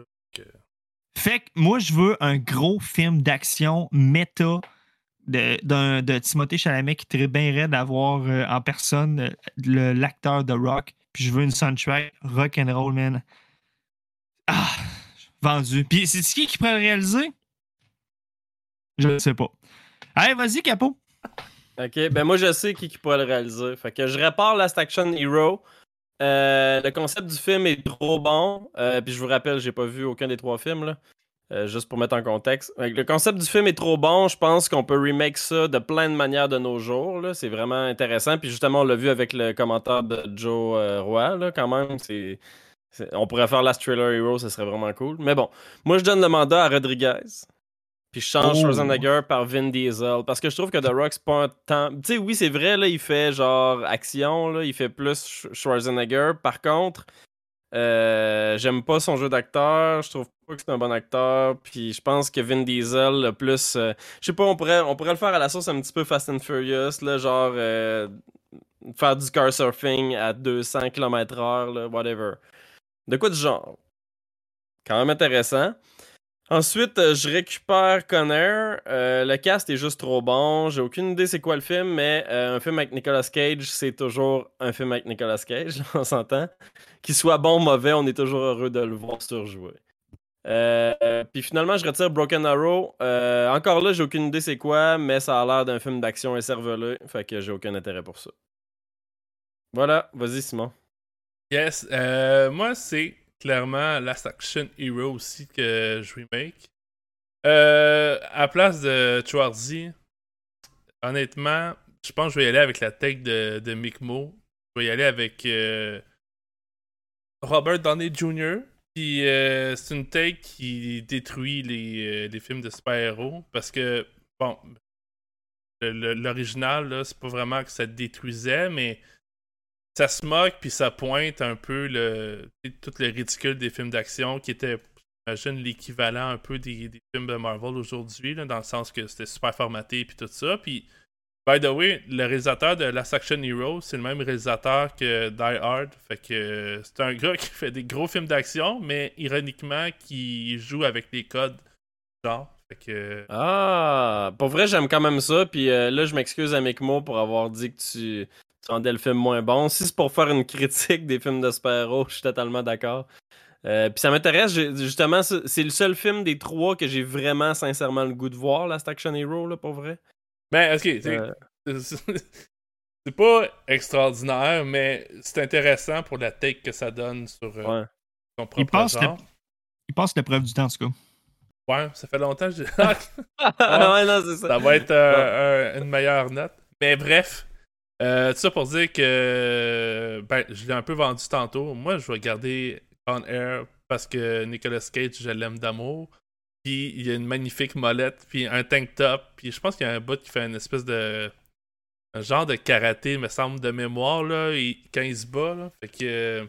puis, c'est le méchant, là, c'est John Malkovich. Fait que, je veux Ouais, dire, euh. John Travolta, Christian Slater, là, ils font pas le poids à côté. Même si, tu sais, Broken Arrow, c'est un film de dimanche après-midi. Ou à Canal Z là, à l'époque. C'est voyez ça. un peu le genre, c'est pas mauvais. Ben, c'est pas. euh, c'est moyen. C'est très c'est tiède comme film, fait que c'est pour ça que je dois le jeter. Nice. On, hey, on a tous le 3, même 3 heures, pareil. hein. Ouais, c'est rare. vrai. Hey, c'était trop facile ton 3 heures, Simon. Bouh. Hey, Capot, mot de la fin. yes. Finalement, dans cette histoire-là, là, la seule personne qui a fait un meurtre, c'est encore la police.